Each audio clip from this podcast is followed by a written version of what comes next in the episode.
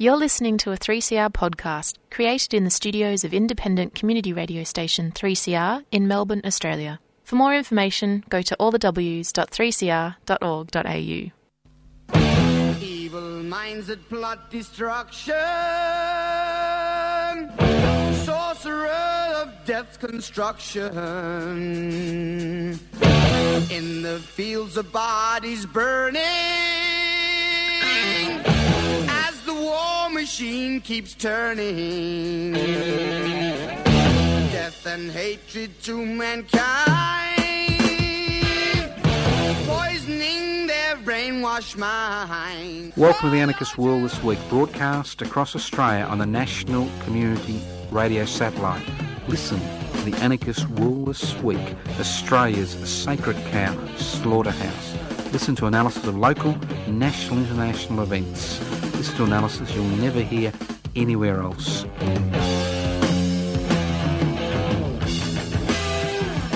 Welcome to the Anarchist World this week, broadcast across Australia from the studios of Community Radio 3CR. It's broadcast across Australia, courtesy of the Community Radio Network. My name is Joseph Toscano. The program is podcast, so if you're fortunate enough to miss it, you can be unfortunate enough to listen to it on the podcast, 3cr.org.au. What we try to do on the Anarchist World this week, and the key word is try, T-R-Y, is to prevent a, present an analysis of uh, what's happening in the world today. We uh, try to tackle all the issues. Sometimes we're right, sometimes we're wrong, and sometimes we just float.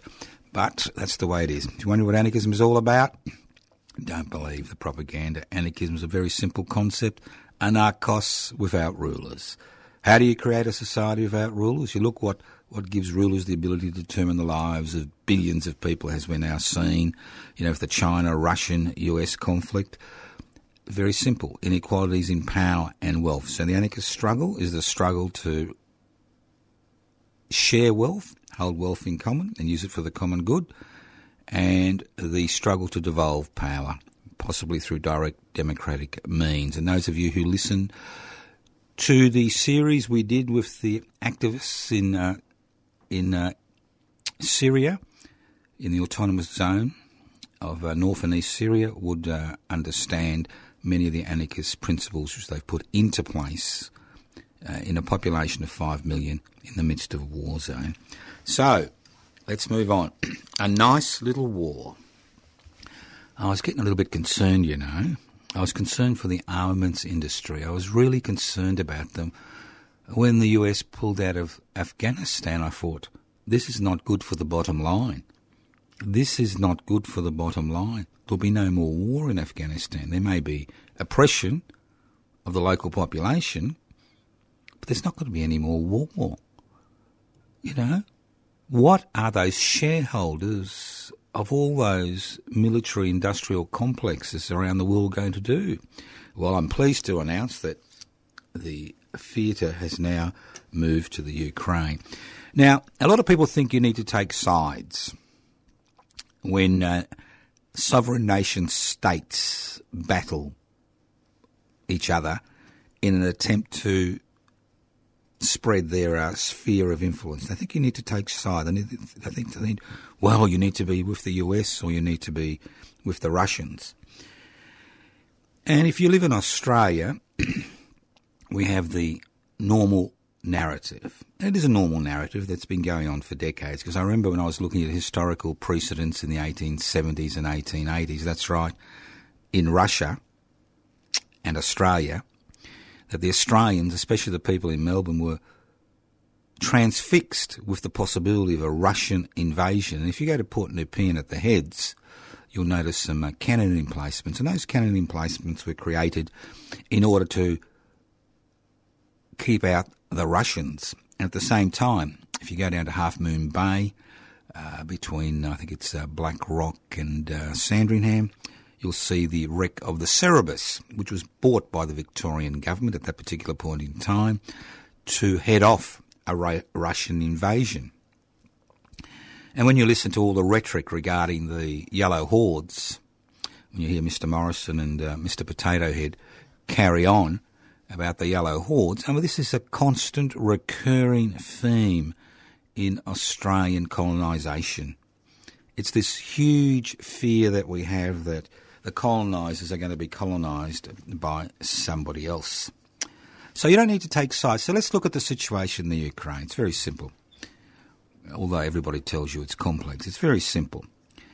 When the Soviet Union collapsed, many of the states uh, around the uh, Soviet Union, um, many of the states around the Soviet Union, uh, gained their independence. Now, the Soviet Union, under the Tsar and under the communist authorities, had a very, very long history of expansionism. And when the Soviet Empire collapsed, about 15 new nation states emerged, and Ukraine was one of them. Now, the problem with the Ukraine is it actually borders Russia. Now, when the Russian Empire collapsed in, I think it was 1991, it could have been 89, got my, well, during that period, the Western Alliance promised the Russians that NATO would not expand into Eastern Europe because the Russian successive Russian governments, communist or non-communist, have always been historically concerned about the possibility of being invaded f- from Europe. So, what we saw over the last 30 years is an expansion of NATO into more and more of the Russian, former Russian satellite states, Estonia, Latvia, and the list goes on and on. Now, when the Russians, over the last few years, have been saying, we don't want NATO, which to a significant degree is an alliance the, the US and the European Union, we don't want NATO to be on our doorstep. And we don't want NATO to join, we don't want uh, Ukraine to join NATO. Because this is the underlying issue. What the Russian Federation would like to do is have a buffer state between it and NATO in case of future conflict. And the Russians have got a long memory because they you've got to remember that out of a population of less than 110 million, 26 million Russians died during World War II. And if it wasn't for the Russian uh, uh, sacrifices that were made, it's quite likely that we'd all be uh, goose stepping around the place, those of us that are still left. So that's the background. Now, NATO well, the European Union pushed and prodded.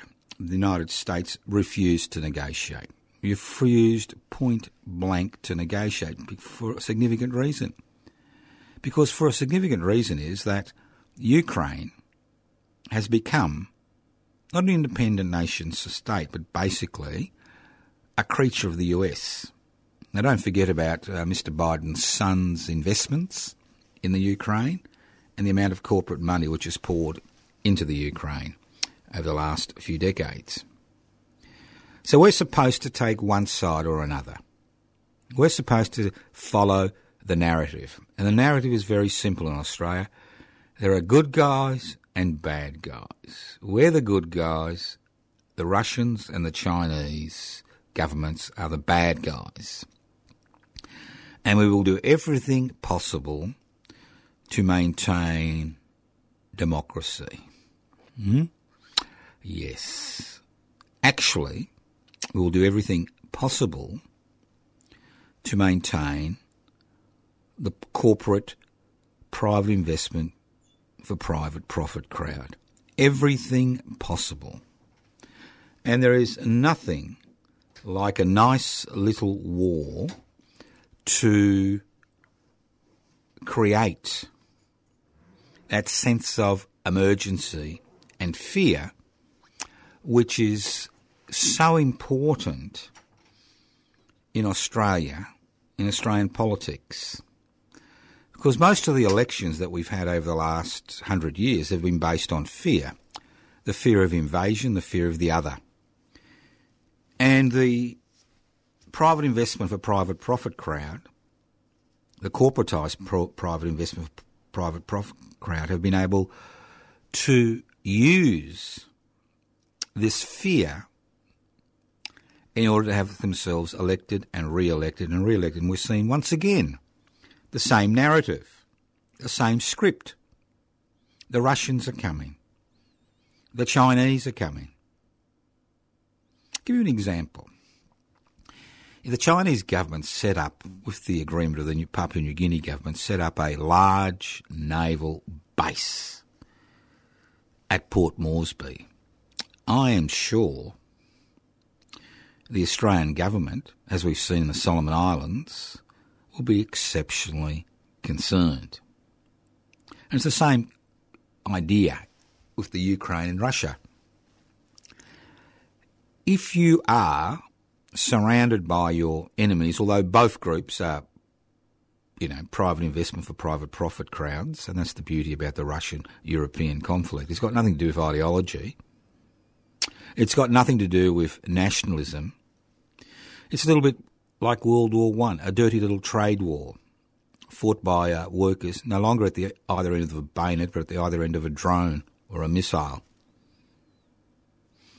And the major casualties in any modern conflict are civilians. It's not the well armed, protected military forces who can kill people from thousands of miles away, but it's the civilian population that needs to scramble and run and find and hide in order to survive this type of uh, warfare. So it's not a matter of choosing sides. It's a matter of rejecting the idea based around the concept of disaster capitalism. Because there is a, such a thing as disaster capitalism. And disaster capitalism is a mechanism via which mechanism by which corporations make extraordinary profits during periods of disasters, especially wars. And we've seen this over and over and over again. And we continue to see it over and over again. It seems to be the one and only narrative that we accept. Everybody else is bad. We're good. They've got bad nuclear weapons. We've got good nuclear weapons. And the list goes on and on and on. So don't get sucked into this little skirmish between Russia and the European Union and the USA. Obviously, the greatest uh, casualty list will be among the Ukrainian people themselves if, if, it continues. But most likely it won't continue, but it may continue. How, how, am I supposed to know? You don't know. I don't know. We'll see how this uh, little exercise goes down. But the dilemma is we've now reverted back to the Cold War mentality, where a number of superpowers, and this time it's three, attempt to divide the world up into spheres of influence. For example, the Biden administration has quite clearly said in the last few months that Latin America is its sphere of influence and it will not tolerate any revolutionary activity in Latin America and is quite happy to intervene militarily. As far as Taiwan is concerned, the Ukraine is concerned, uh, it obviously wants to keep its forces in reserve because the United States now has a big problem.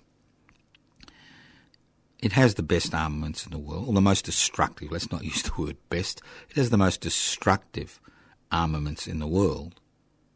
But it also have a it also has a large virtual industrial military complex that needs to be fed, that needs to make money. And we see this with our relationship well, not our relationship, the West's relationship with the kingdom, with the House of Saudi on the Arabian Peninsula, where for decades successive Australian governments and successive United States government have been protecting one of the most dangerous, evil governments, a feudal monarchy in the 21st century, which continues not only to manipulate its own people, more importantly, continues to manipulate the whole Middle East. With the war in Yemen, which has been a wonderful testing ground for all types of weapons which in many cases have been indiscriminately used against civilian targets. And if you look at the situation in Yemen today, it's basically a conflict between the mullahs in Iran and the feudal monarchs in the House of Saudi. So it's important to understand what's happening. You don't have to take sides. You don't have to jump up and down and wave an Australian flag and say, let's kill all the Russians and all the Chinese. You don't have to nod your head in agreement and say, isn't this wonderful? But uh, Mr. Morrison is uh, turning up the fear mongering level in Australian society. I mean, this is a wonderful little war for Mr. Morrison. A wonderful little war. It's his Tampa. And this ain't Tampa light. This is the real Tampa. This is his Tampa. So what you'll see over the next three months as we, you know, slide towards a federal election is the fear mongering going up and up and up and up. And if it's not the Russians, it'll be the Chinese, the yellow hordes. I mean, I'm old enough to remember posters that used to be put up with an arrow with Vietnam there saying, if we don't stop them in Vietnam, they'll be here before we know it. We need to stop the yellow horde. So it was a, it was a, it was a mixture of racism, fear. I mean, every colonial power is concerned about its own survival, and we're no different to anybody else. But it doesn't mean we have to beat to that same. We don't. It doesn't mean we have to follow that same drumbeat. It doesn't mean we have to take sides. But what it does mean is that we need to try, and the key word is try, to understand one, the underlying reasons for the conflict, and two, what it actually means for this country in terms of this country's security. Because we're told that the way we achieve security is by tagging along in the pocket of one of the superpowers. And obviously, we've decided it's the US of A. The reality is very different. Because what successive governments have done in this country from the 1950s is they have prevented Australia from developing an independent foreign policy which is based on two very important principles. One, we may be a European settler society, but we are in Asia. I mean, what Curtin had to do during World War II, when the Japanese imperial forces were stamping through Papua New Guinea, is he had to fight tooth and nail to get the Australian troops from uh, Alamein and Libya back to Australia to defend this country from imperialist aggression.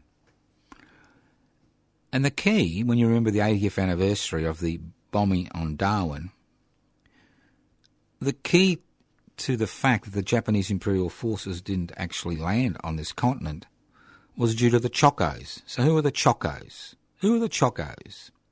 Well, everybody else talks about the bravery of the people at, um, you know, at Gallipoli and the Battle of the Somme, where over 62,000 young men from a population of 5 million died on the European killing fields for the glory of God, King and country, where workers fought each other at the either end of a bayonet in a dirty little trade war, we seem to have forgotten the Chocos. Well, the Chocos were the dregs. They were what was left in Australia in the middle of the war. They were young men, 18, 19, 20, who got six weeks, eight weeks of military training and were sent into the New Guinea governments, into the New Guinea jungles, to turn back the Japanese imperial force an authoritarian, brutal authoritarian regime that had never been defeated in war into the New Guinea highlands. And the old blokes, the old soldiers, you know, the hardened, battle hardened soldiers in Libya, called them chocos. They said they're choco, they're chocolate soldiers, they'll melt. They will melt in the sun with the Japanese advances? Well, the Chocos were these very people who stopped the Japanese imperial force advance. And they stopped it for one very good reason, because they understood what would happen if the whole of Papua New Guinea had been conquered. They understood that. They were there to protect this country from the imposition of some authoritarian, brutal regime. They were fighting for their country. They weren't fighting for the US. They weren't fighting over Taiwan. They weren't fighting over Ukraine. They weren't fighting in some dirty little proxy war in Africa, in Angola or Mozambique or Latin America. They were fighting to defend their partners, their children, their parents, their brothers, their sisters from the onslaught of fascism. And that's the issue. Do we really need to sacrifice our independence as a sovereign nation state in order to have some type of protection from what can be described as a failing state? And I'm talking about the United States of America. Failing in terms of providing the basic necessities for its citizens, failing in terms of dealing with the mistrusts and the misinformation and disinformation which has become part and parcel of American life. Do we really need to have thousands of American troops on Australian soil? Do we really need to have Pine Gap and other secret military bases that are used to coordinate wars all over the world? Do we really need to expand that link? Do we really need to do that, or do we need to develop an independent foreign policy which is based on protecting not the corporate sector, not the private investment for private profit crowd, but protecting the people living on this continent. And that's the central question. And if we think that by attaching ourselves to US coattails we'll be protected forever and ever, think again. It took the Taliban two weeks to overrun a superior military force in Afghanistan. I mean, the Taliban's a brutal, nasty, fundamentalist government, and they were actually able to walk in as soon as the US pulled out and take over. And why? We'll talk about that in a second. So, if you think your future and your children's future and their future is somehow tied in with what's with uh, an unwavering unquestioning military alliance with the US, not only a military alliance, but what we've done now is with the rescinding of the French contract, what we have done as a submarine contract, what we have done is we have put all our eggs in the same basket. We are now part and parcel of the US military industrial complex.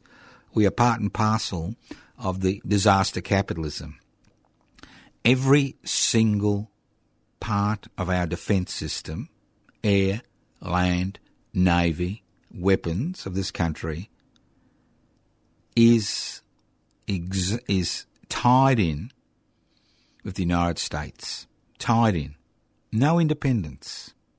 Do you really think if the Chinese are going to take over Taiwan that uh, we're going to go there and fight? How many of you are willing to have your children and grandchildren sacrificed in that fight. And that's the dilemma that we've always had in Australia. We've always felt to be outsiders. We colonised this country using some of the brutal, most brutal methods possible. We enacted legislation to legalise the theft of the land and the brutalisation and genocide of the people. And now, we like, we continue to think of ourselves as some European enclave in a hostile Asian setting. And it will come to pass, it will come to pass that this is what will happen if we continue. If we continue to follow this um, total dependence on the US of A. Look what happened in Afghanistan. Did they really care what happens to the people of Afghanistan when the Taliban moved in? Of course they didn't. Of course they didn't. You think they really care what's going to happen to the people of Australia if somebody moves into this country? Well, maybe initially, but long term, the United States government is there to protect the United States and its interests on a global level. Let's move on. I know I've been. This is the Anarchist World this week, broadcast across Australia by the Community Radio Network. This program is streaming on live on 3cr.org.au. The program is podcast. You can access the podcast by going to 3cr.org.au. My name is Joseph Toscano. Let's move on. I've always been interested in why does US military intervention always end in massive corruption? Let's all get back to Afghanistan. Now, a lot of people didn't seem to understand, although the Afghan forces had over 350,000 troops who were armed, and the Taliban had less than 70,000 troops, the Taliban were able to overrun the country in two weeks when the United States support was uh, ended. And a lot of people don't really understand what happened in Iraq. You know, it's very funny to hear the United States talk about territorial integrity and the fact that the Russians have uh, recognised some breakaway sections of Ukraine as, uh, you know, the foretaste of some type of apocalyptic invasion. But let's not forget, let's look at the US intervention in, the, in Vietnam, in many South American countries, in Afghanistan, in the Middle East, and the list goes on and on. Even the US, believe it or not, intervention in Grenada. And the list goes on and on.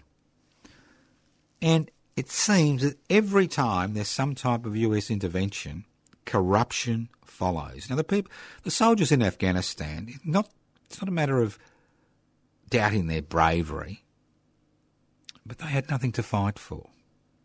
Nothing to fight for. They were part and parcel of a totally corrupt regime which had been put in place by a military industrial US complex that used every tr- trick in the disaster capitalism handbook in order to create massive profits for a small elite. That's what the Taliban were able to run on. Because everywhere you looked, although there were some changes as far as personal relationships is concerned, corruption was an issue to such an extent that Afghan soldiers were not even getting the bullets necessary to defend themselves and their families because of corruption. And if you look at what's happening in South Vietnam, for the communist takeover. If you look at what happened in Iraq, you can see that corruption comes hand in hand with US intervention and Russian intervention and Chinese intervention.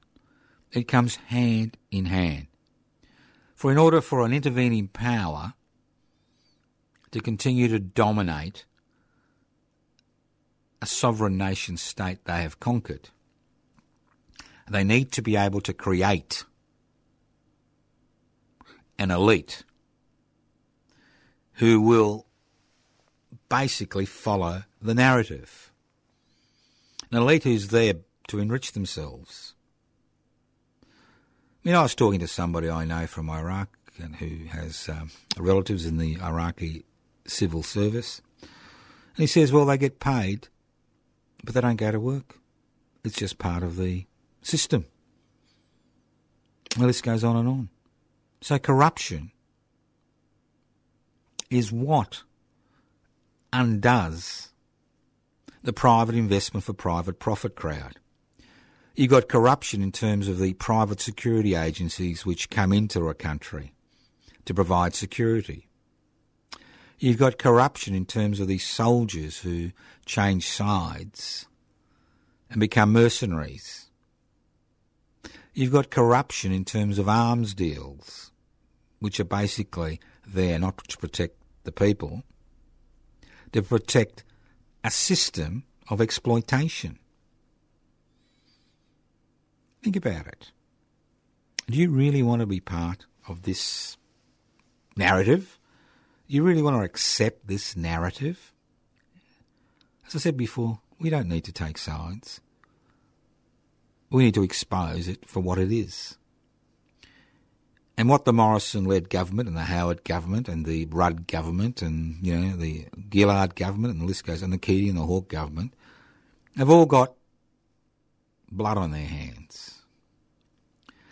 Blood in terms of not developing an independent foreign policy which places Australia in Asia.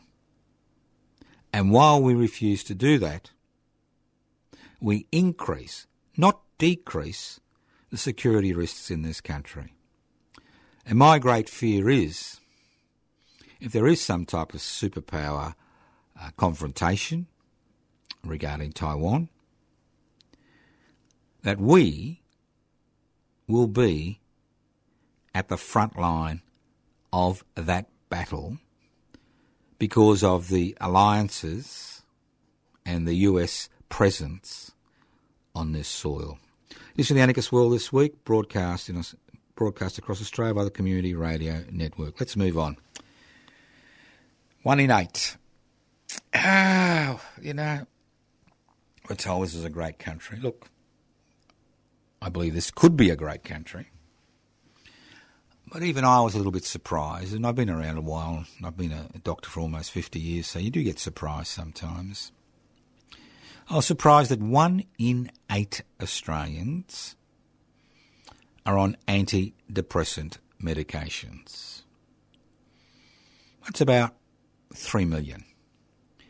Now, as antidepressants are rarely used in people under about 15, the figures would be more like one in six adults, maybe even one in five adults in this country are on antidepressant medications. So the dilemma we face in the 21st century is if we accept the narrative that private investment for private profit is the way ahead, then we need to understand there are personal costs. So, what we are seeing is the turning of community angst and concerns regarding the direction the globalisation, privatisation, corporatisation, deregulation, deregulation revolution has taken us. There are real community concerns concerns based on the inability to access housing. If you can access housing, so much of your income goes to providing a roof over your head. The inability, because of lack of financing, of the public hospital sector and the public education sector, public health sector, providing the necessary support to people who don't have the disposable income to buy the best health care or the best um, education money can buy. And that's a significant number of the population. We're concerned about the increasingly inter- difficult interpersonal relationships and community breakdown which is occurring because of insecure part time work. Irrespective of whether you believe or not that violence between partners is a matter of power relationships. There are many other factors which enter that equation. And that inability to meet your debts, although you're working your fingers to the bone or you can't find work or you're in temporary part time work, does have a significant impact on personal relationships. Then there's the issue of relevance. I mean, we live in a consumer society. Consumption is the name of the game. And if you were cynical, which I'm not, you'd have the words consume, defecate, die tattooed on your back, or maybe even on your forehead. Because that's the essence of life in Australia in the 21st century. Well, there's a lot of, you know, hullabaloo about personal relationships, about minorities. I mean, the reality is that the gap between those who have things and those who don't, and those who need things, is growing rapidly. And we see the growth of billionaires in this country as one of the fastest growing industries. And these people obviously make their buck at the expense of the community. So you begin to understand why about one in five adults in this country are on antidepressant medications because what we're trying to do and what people in authority are trying to do is turn general community angst and anger into a personal issue. The problem isn't with the system, the problem is with you. That's right. And if the problem is with you, the way we address that problem is not by making any changes or significant changes to the system, but by manipulating people chemically in order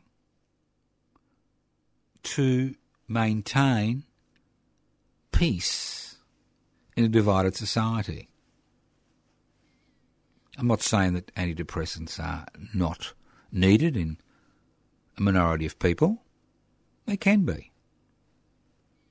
I don't believe that one in five Austra- adults in this country needs to be on an antidepressant. So we're looking at the problem at the wrong end.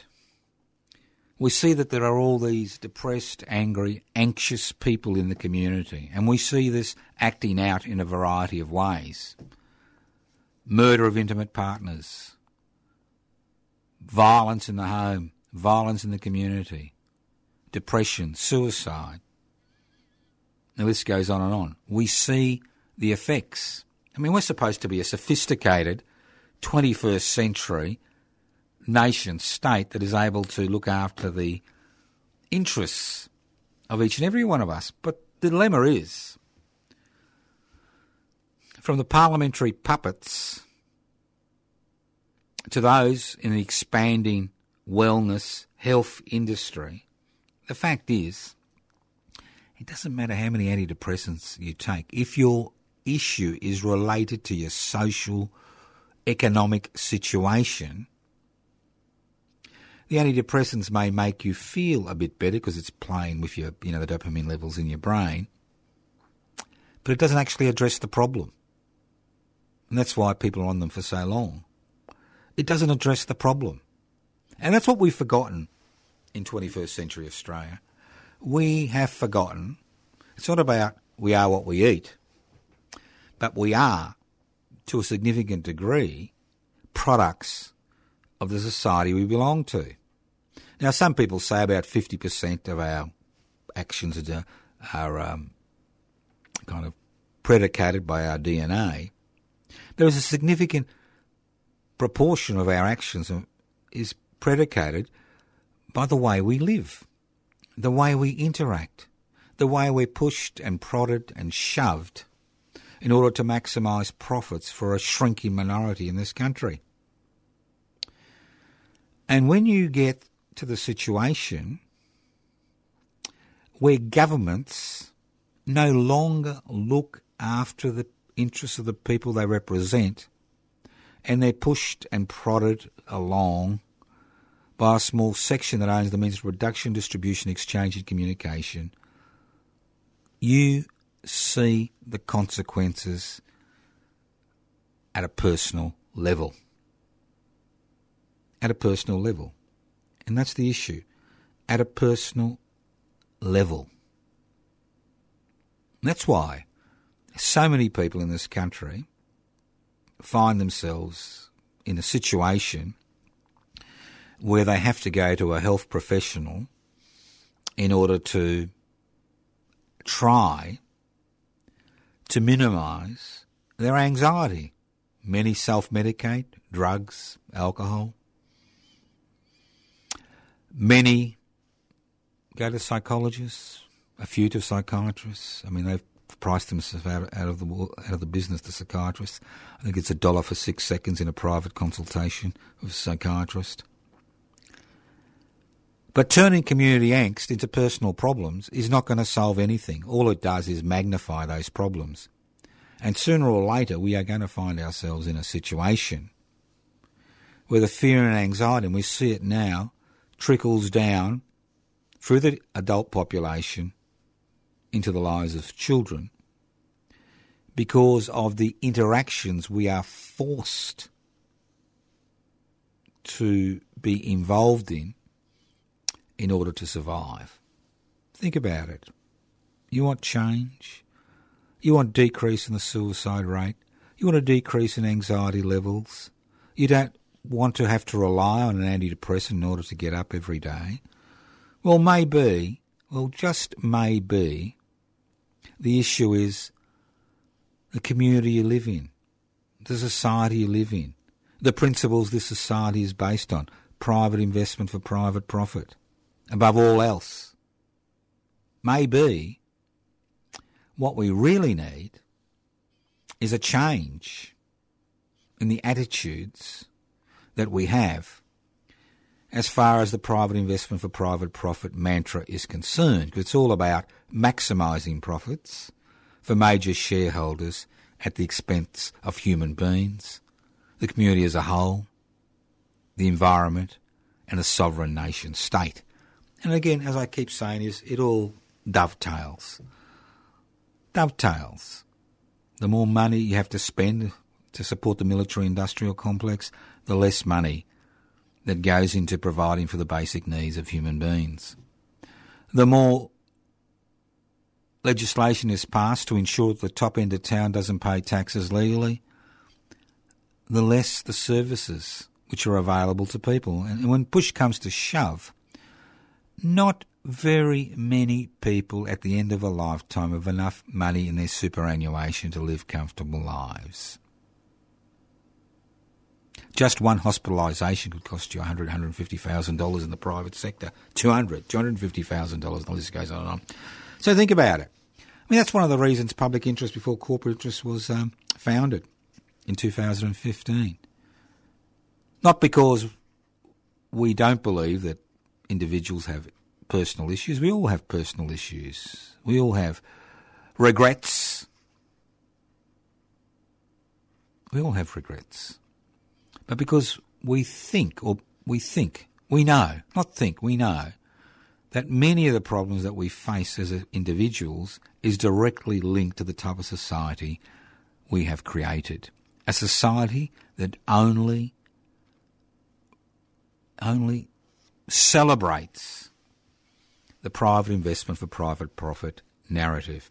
You're listening to The Anarchist World this week, broadcast across Australia via the Community Radio Network. My name is Joseph Toscano. I'm hosting today's program. Websites you can go to anarchistmedia.org, public interest before corporate interest. YouTube channel, public interest before corporate interest.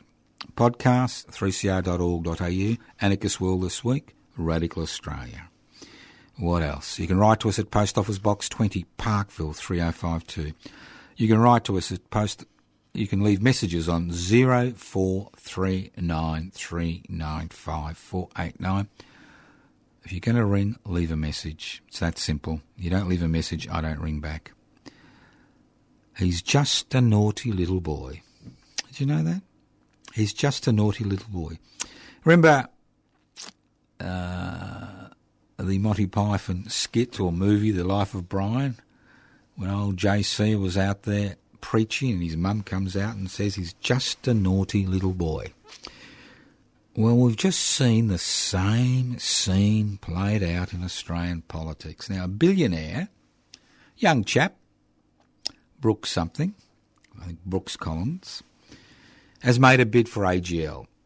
Now, AGL is a privatised company, because let's not forget that we privatised all our essential services, including electricity, which makes it exceptionally difficult to deal with the climate emergency because obviously these companies are still trying to maximise profits for their major shareholders, irrespective of the um, harm done to the community.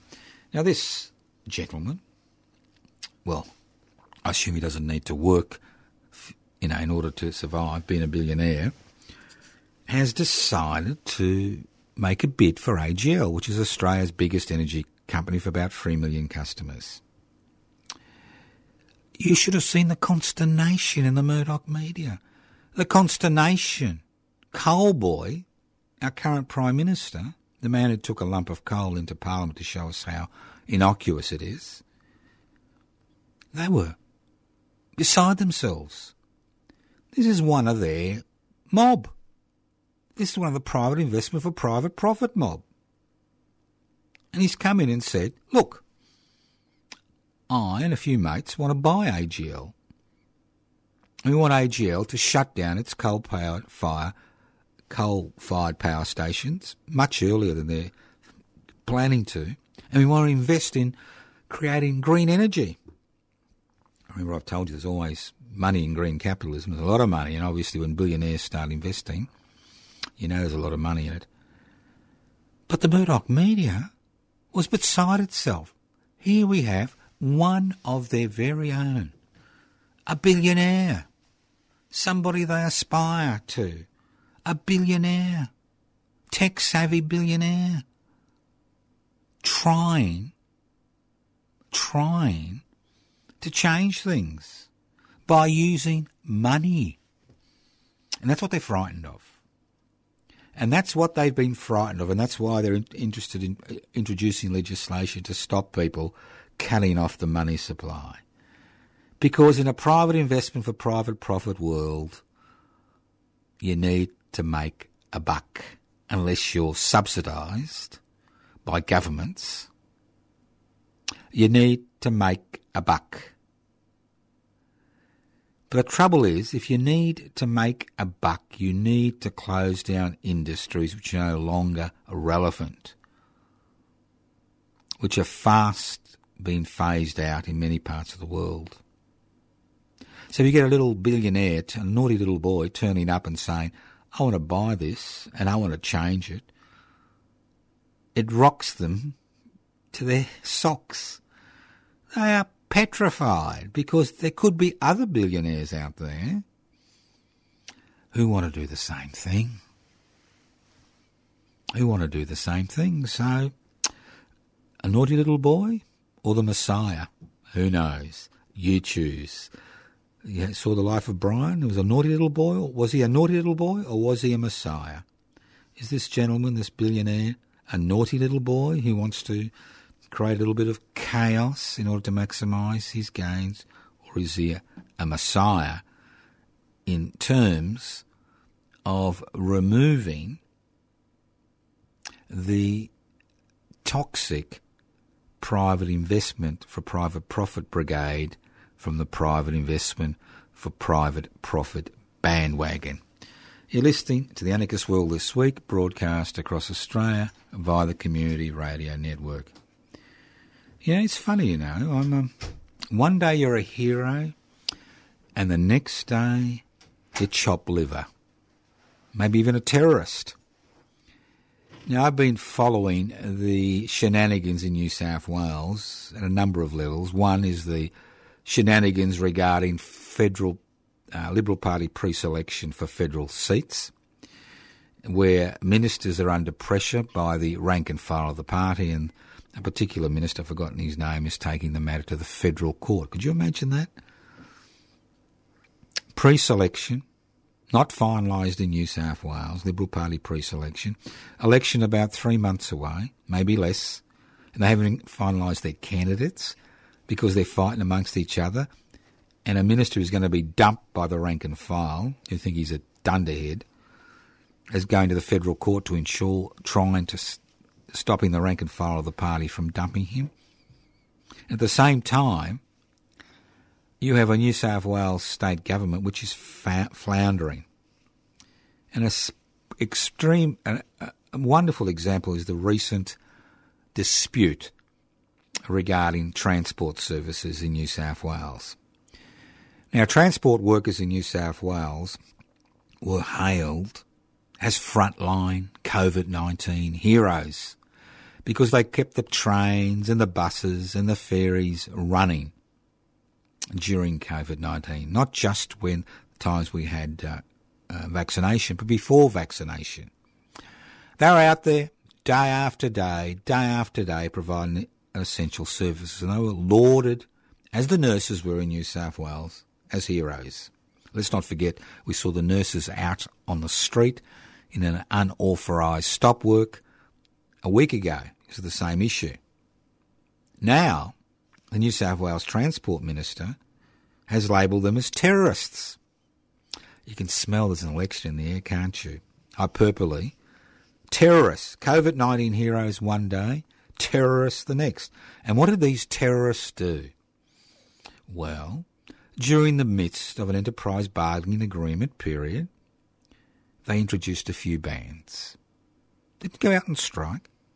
Introduced a few bans, which made the network a little bit difficult. But nobody, nobody left work. And what did the New South Wales government do? Although they claim they didn't, they claim it was the authority. This, this is what I love about the Transport Minister. He's, he's, he's an idiot. My apologies to any idiot listening to this program to compare you with the New South Wales Transport Minister. He says, I didn't know. I only knew when I read about it in the papers that the whole system had been closed down. Nobody rang me. Come on.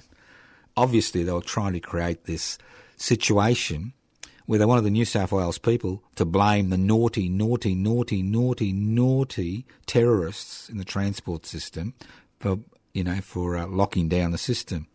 The reality is, what we are seeing is public service workers across New South Wales and across Australia asking for their pound of flesh. They did the hard work during the last two years. Now they want a little bit of a, wage rise and a little bit of security. And what does the government do at the state and federal level? Try to politicise it. Fear mongering once again. It isn't the yellow hordes, if it isn't the bloody Russians, it's the bloody trade unionists or the refugees or the asylum seekers. You name it, the Aboriginals, the Torres Strait Islanders, you name it. Fear, fear, fear is the name of the game as far as elections are concerned in this country. Thank you for listening to the Anarchist World this week, broadcast across Australia via the Community Radio Network. This program has been streaming across Australia, courtesy of the Community Radio Network. A few websites to go to. Public interest before corporate interest. If you like what you see, join now. Anarchistmedia.org. Facebook pages. Public housing, everybody's business. Defend and extend public housing. Joseph Toscano. Toscano for the public. YouTube channels. Public interests before corporate interests. Podcasts. Anarchistmedia.org Radical Australia, freesia.org.au. Thank you once again for listening to the Anarchist World this week. You don't have to take sides about what's happening in the Ukraine. What you need to do is analyse things, think about disaster capitalism, think about how necessary it is to have a dirty little war somewhere in the world so the military industrial complex can maximise its profits at the expense of human beings. Thank you once again for listening to the Anarchist World this week on your local community radio station, courtesy of the Community Radio Network. My name is Joseph Toscano. You can write to us. Yes, I do answer letters. Post Office Box 20, Parkville 3052. You can email me at anarchistage at yahoo.com. Thank you once again. Listen in next week to the Anarchist World, this week on your local community radio station. Evil minds that plot destruction. Sorcerer of death's construction. An analysis you'll never hear anywhere else. Anarchist World this week. Australia's sacred cow slaughterhouse. 10am every Wednesday. Listen to the Anarchist World this week for an up-to-date analysis of local, national and international events. Poisoning their brainwashed minds. Oh, Lord, yeah.